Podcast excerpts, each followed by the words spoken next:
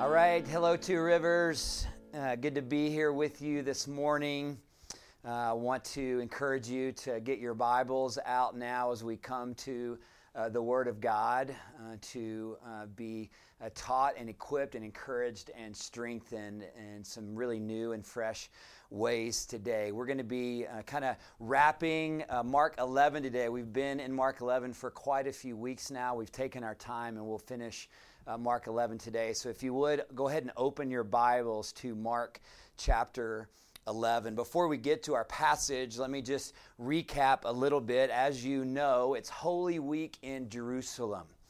And all the things that we've been talking about really over the last uh, three weeks uh, is Jesus preparing uh, people, his disciples, the, uh, the crowds, the chief priests, everyone preparing them, prophetically declaring by his words and action uh, the ending of the old covenant way of life and thought process and action to inaugurate the new covenant. The Mark 11 is the build up to Jesus' death and resurrection, which inaugurates the new covenant of grace. Um, it's three days worth of uh, narrative that we've been looking about. Uh, let me recap uh, week one for you, or day one, excuse me, day one uh, in Holy Week. Uh, Jesus' humble entry.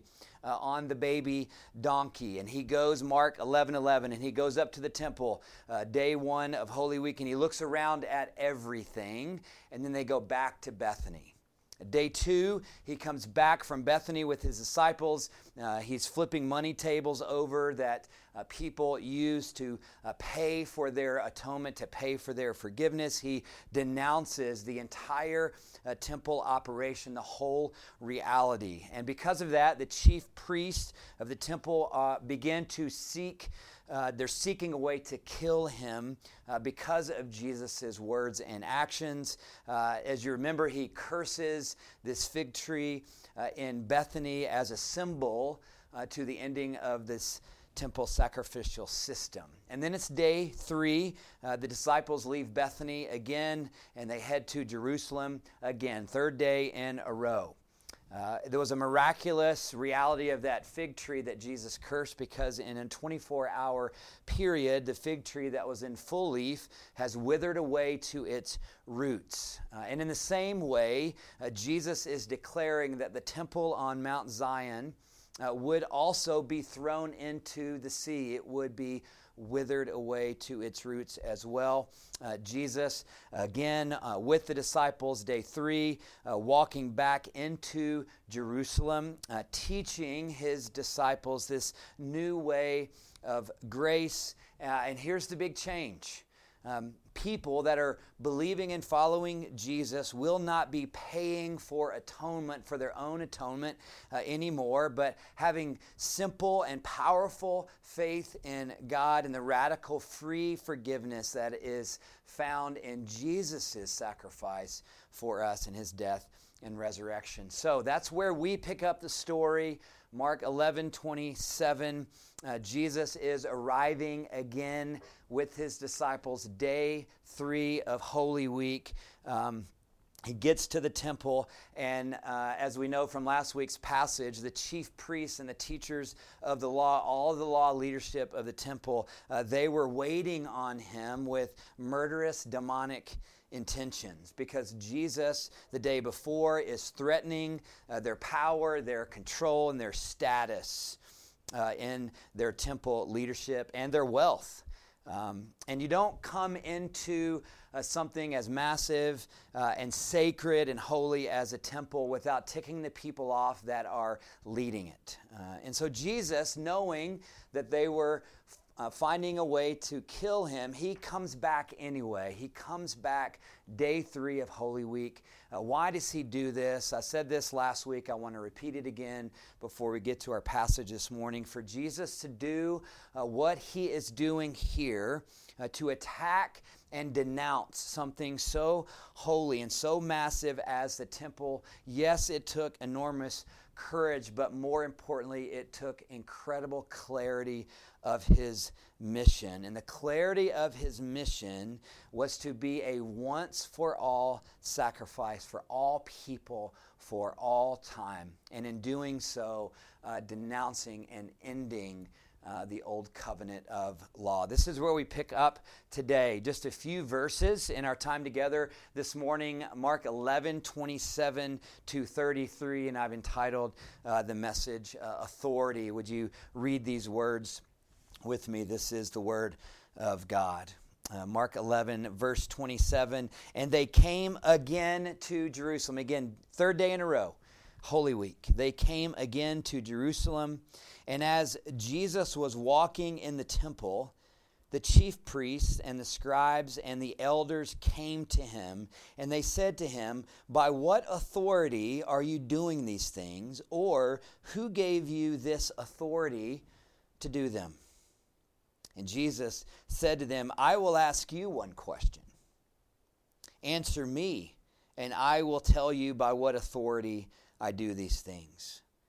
Verse 30, here's the question that Jesus asked them Was the baptism of John from heaven or from man? Answer me. And they, the chief priests and the elders and the teachers of law, and they discussed with one another, saying, If we say from heaven, he will say, Why then did you not believe him? But if we say from man, you see, they were afraid of the people for they all held that John was really a prophet. They were afraid of the response of the people because the people held that John was really a prophet. And once a prophet was uh, had passed away, their their influence, their popularity even rose. And so they're feeling some tension around this reality and this question. And so they answer Jesus, uh, We do not know. And Jesus said to them, Well, neither will I tell you by what authority I do these things. This is our uh, passage from Scripture this morning. Let me help you understand who uh, this group of religious people were. It names three different kind of groups of people that were challenging and questioning Jesus in the temple uh, on this uh, particular day. The chief priest, uh, this group of men, they are former high priests and former priests and they had now like permanent duties in the temple. They were just they were always there. They were always present. They had these this permanent reality in the temple. The teachers of the law uh, were the learned uh, mosaic law experts. They had all 613 Mosaic commandments on the lockdown. They were the lawyers there. Uh, and then the elders uh, were wealthy laymen that were kind of drawn in. And most likely uh, because of their wealth, uh, they were drawn in. And so that's, that's the crew who is there challenging Jesus. And I would say to you, they are, uh, they are disgustingly religious. Uh, they wore the garb. They spoke the religious schmack. They genuinely, at the core, believed that they were better than everybody else. Uh, it uh, would make you want to vomit, actually. I believe that. Um, take some time later uh, after this uh, time together right now, write down Matthew chapter 23. I encourage you to go and uh, read Matthew chapter 23, uh, seven woes that Jesus speaks uh, over the scribes and Pharisees in Matthew 23. This is also happening during Holy Week, perhaps on this exact same day. Uh, but here's some examples of what Jesus calls this really religious group of people from Matthew 23. He says, You are hypocrites, you preach, but you do not practice. Matthew 23, it says, you, you are blind guides and fools. You are whitewashed tombs.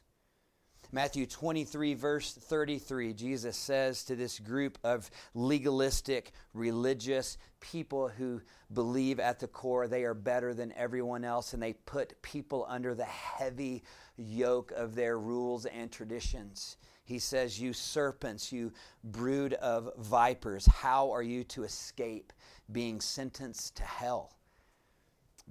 Verse 38 in Matthew 23 Your house is left to you desolate. Jesus simply didn't mince his words and coming squarely against the religion and the religious way that these uh, men operated.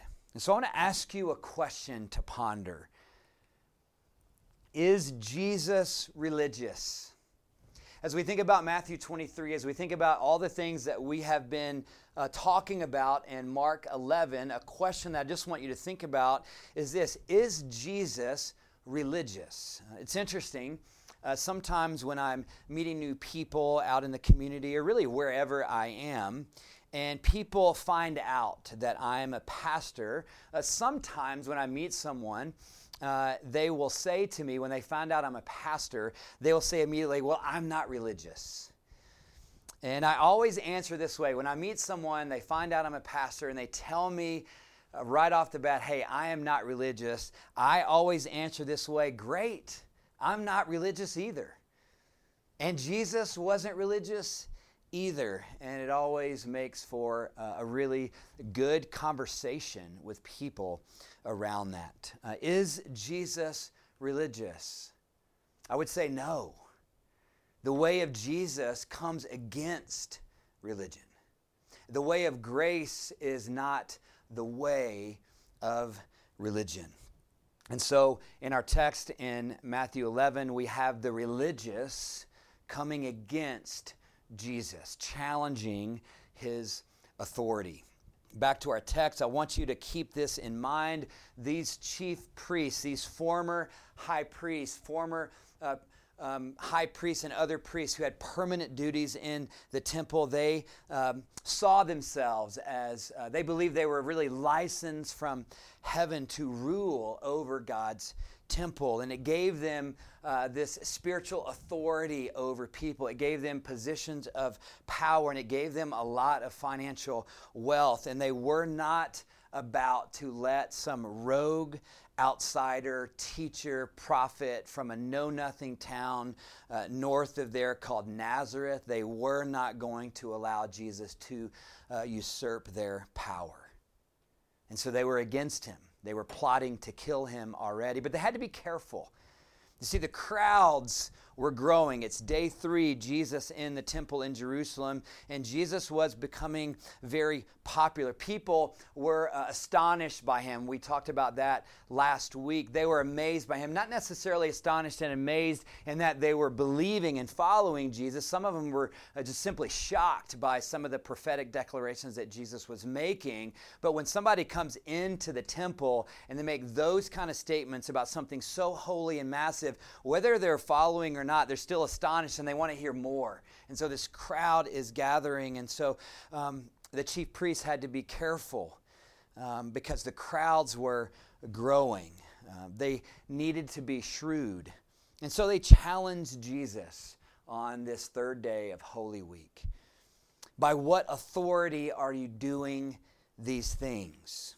Uh, so religious, right? By what authority are you doing these things? It's such a religious question. We are needing you to present your credentials to us.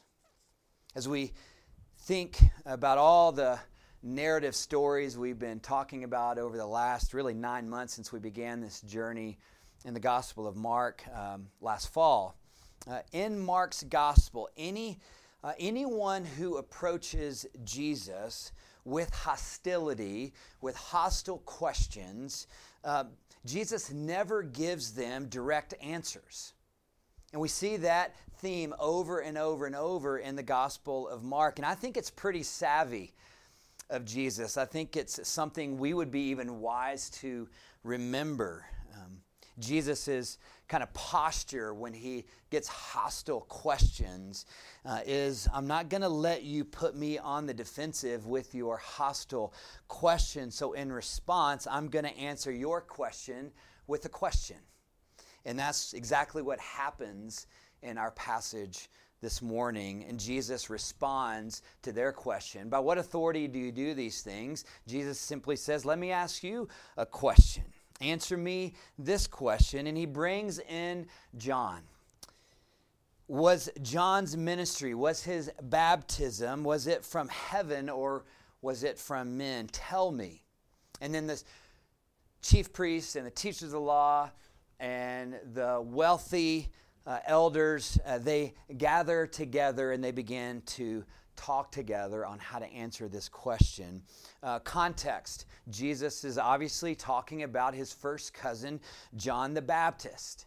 And the heavenly call of John the Baptist was to prepare the way of the Lord. John the Baptist was a herald to the ministry of Jesus. And we know John the Baptist uh, from some famous sayings, some things that he said, like, I must decrease, and he, Jesus, must increase. Another famous statement of the herald John the Baptist when he said, Behold, the Lamb of God who takes away the sin of the world. I want you to think about with me for just a moment John the Baptist's ministry and how John the Baptist's prophetic ministry uh, was so different so radically different from the temple atonement system of the old covenant. Again, behold the Lamb of God who takes away the sin of the world. In the old covenant, uh, people's sin, uh, they paid again, they paid for an animal sacrifice. Uh, the animal was. Um, was sacrificed, blood was spilled, and their people's sin was covered by many sacrifices. That was uh, the way of atonement in the Old Covenant. Well, in the New Covenant, uh, people's sin was taken away by one sacrifice. So we've got two big differences between the Old Covenant and the New. Again, in the Old, it's covered by many sacrifices, and in the New Covenant, it's taken away by one sacrifice. This is really, really significant in our understanding. As my good friend uh, Greg Hook calls John the Baptist J the B. Uh, J the B was the herald of the new covenant of grace, saying, Jesus takes away the sins of the world. Here's another difference of John the Baptist's ministry. Think about this with me.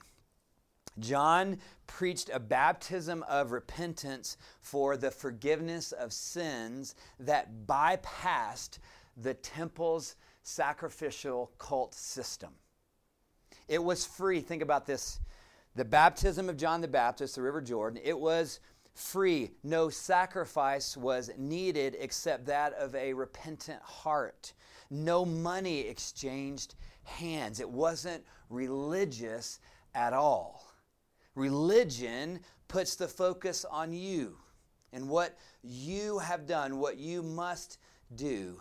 Jesus, the new covenant of grace, puts the focus on the ministry, the life, the death, and the resurrection of Jesus. Religion puts the focus on you Grace puts the focus on Jesus, and John the Baptist was a herald of that reality. So, in this story, Jesus asking them about John, in doing so, Jesus implicitly aligns himself with the ministry of John the Baptist. John's ministry is from heaven, and so is Jesus' ministry. And it's funny to think about how the chief priests responded. They are they're caught off guard by the question. They are the bullies, the chief priests, the teachers of the law, the elders. They are the bullies. They show up as bullies to confront Jesus on this particular days and this particular day, and they get knocked back by Jesus's question. They get stunned by Jesus's question, and I love it. Uh, they, they, they get together and they're, um, they're confused. I think they're even afraid. Uh, uh, uh, shoot, shoot, shoot fire, guys! Like we're we're afraid of the people. So if we say this, it means this. And uh, let's just say we don't know. Let's just say we don't know. And then they come to Jesus and they say, "We don't know." And then Jesus says, "Boom, roasted." Obviously, that's my uh, paraphrase of what's going on here uh, Jesus actually says, Well, neither will I tell you by what authority I am doing these things. When you come in humble faith to Jesus, you receive Jesus' authority, you receive his grace, you receive his peace, you receive his free forgiveness, you receive his blessing, you receive the hope of eternal life. But when you come in hostility, you get boom roasted. To which some people might say to me, they might come to me uh, as, a, as a pastor and they say, Well, well, actually, just a few days later, um, the chief priests they they did get Jesus, bro. Like they got him. You know, the whole Garden of Gethsemane story and the arrest and the flogging and the death of Jesus on the Roman torture cross. They did get Jesus. To which I would answer this way uh, Jesus wasn't killed. Jesus laid his life down for the sheep. The chief priests and the teachers of the law and the elders never had any authority whatsoever. Jesus was always in charge. He said these words in John chapter 10 verses 17 and 18 the reason my father loves me is that i choose i am a volunteer. This is my mission that i lay down my life only to take it up again. No one jesus said no one takes it from me but i lay it down of my own accord jesus jesus would not become a victim of the Roman government and the chief priests of the temple and them being in cahoots together.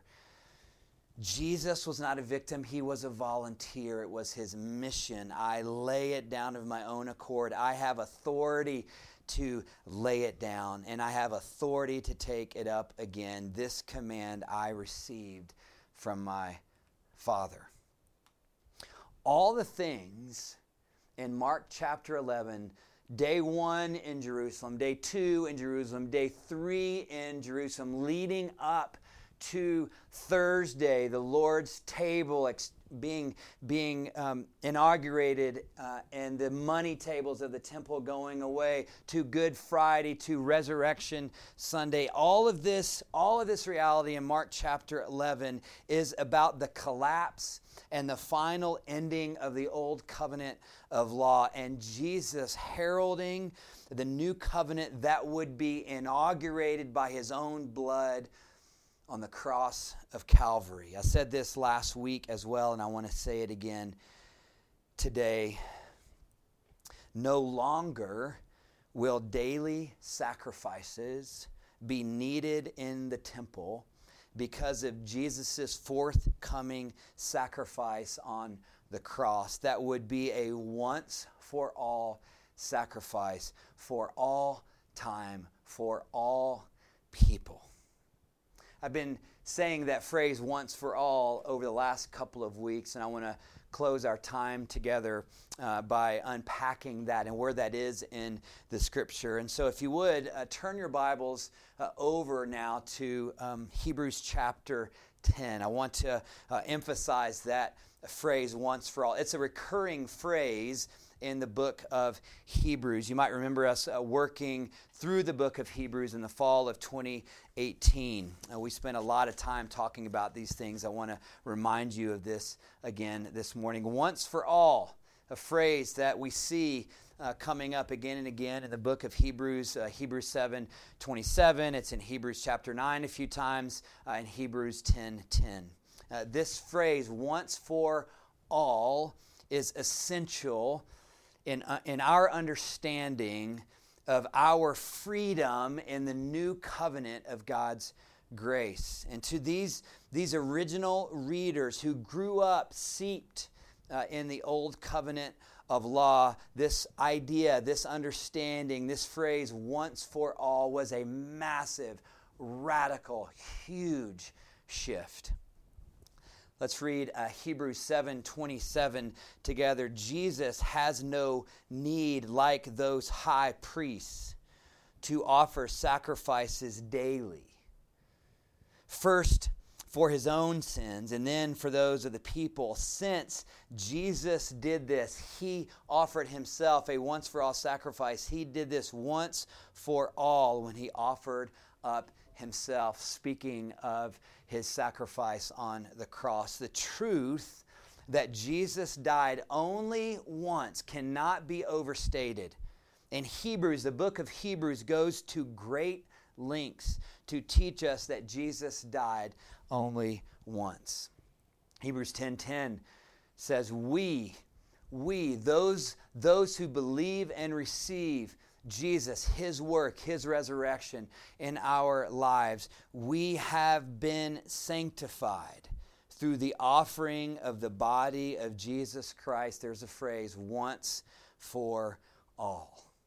Because Jesus died only once for complete and total forgiveness, the daily temple sacrifices for the Jewish people were no longer necessary. It was all coming to an end. And any, any belief, any system of belief that doesn't embrace and celebrate and proclaim once for all forgiveness because of the blood sacrifice of Jesus alone is not the gospel. To add any work at all, to add anything at all to Jesus' once for all sacrifice, to add any other old covenant reality to that, any other old covenant rule or tradition or sacrifice for forgiveness, to add to any work at all would be to publicly disgrace the sufficiency of Jesus' once for all sacrifice for us on his cross of grace. It is Jesus plus nothing equals the gospel. And the gospel of grace is very clear in verse 10. It starts, We have been sanctified. This is past tense. Hebrews 10 is coming uh, after what Jesus is prophetically declaring in Mark 11 and what he would do uh, after, after during Holy Week. We have been sanctified means we have been made holy. In the past tense, it's done for us because Jesus has already done it what the author of Hebrews is declaring, Hebrews 11 is the result of all that Jesus has been prophetically declaring and doing in Mark 11 and what Jesus would ultimately fulfill uh, on Good Friday by his death and his resurrection on Resurrection Sunday. And I just, I pray, I pray and hope uh, that this is connecting with your mind and your heart. It is so essential for us. All sin forgiven in Jesus, all those who believe in the work of Christ, they are made right with God. They are made righteous. They are reconciled. They are redeemed. They have been sanctified. They have been made holy. Mercy, the mercy of Jesus triumphs over judgment. And from the fullness of Christ, we have received not law upon law, we have received grace upon grace by the sufficient once for all sacrifice of Jesus. This, this is what John the Baptist prepared the way for. This is what Jesus has fulfilled for us. Everything in the kingdom of God must now shift fully and completely to Jesus the way of the old covenant law, the way of the temple sacrificial cult system is over. It is done. The way of grace has come. Have faith in God. Free forgiveness, redemption because of faith alone in Jesus alone, by grace alone. Jesus is in full authority, and Jesus does not lord it over anyone. Jesus, by his grace, radically includes everyone and invites everyone to come to the banquet table of his grace. Will you come? Will you come? Will you be refreshed? Will you be encouraged, strengthened, filled with new hope and peace? To sever a relationship with the law and to embrace the freedom of forgiveness in Jesus alone. This is the gospel. This is the good news that I proclaim to you once again this morning. Uh, would you pray with me? Lord, I, I feel stirred in this moment. I am just, I'm so grateful uh, once again uh, to receive, to be on the receiving end of your goodness and your grace. And I pray, Lord, that each person that is watching and listening would be so refreshed now in the good news of the gospel. What you have come to do for us to rescue, redeem, reconcile, to sanctify us, make us holy, to give us an inheritance, the hope of eternal life, free, free forgiveness, based on faith alone, Jesus alone, by grace alone. Uh, we celebrate it anew this morning. We give you praise and honor and glory in Jesus' name. Amen. Well, I encourage you to uh, respond to the good news with a grateful heart that is filled of the Spirit as we sing uh, this last song. Encourage you, as we do every week, uh, to spend some time as we respond in worship, to worship as well at the Lord's table. Uh, the body of Jesus broken, his blood shed for us. And as you uh, respond in worship, if you feel as you feel stirred in worship, uh, we welcome you to um, bring free will offerings uh, to our church that we can continue our ministry and mission in our community of Fort Collins, in our region, and in the world. You can bring your offerings uh, online or you can send those in uh, to our P.O. box. P.O. box. God bless you, church. We love you.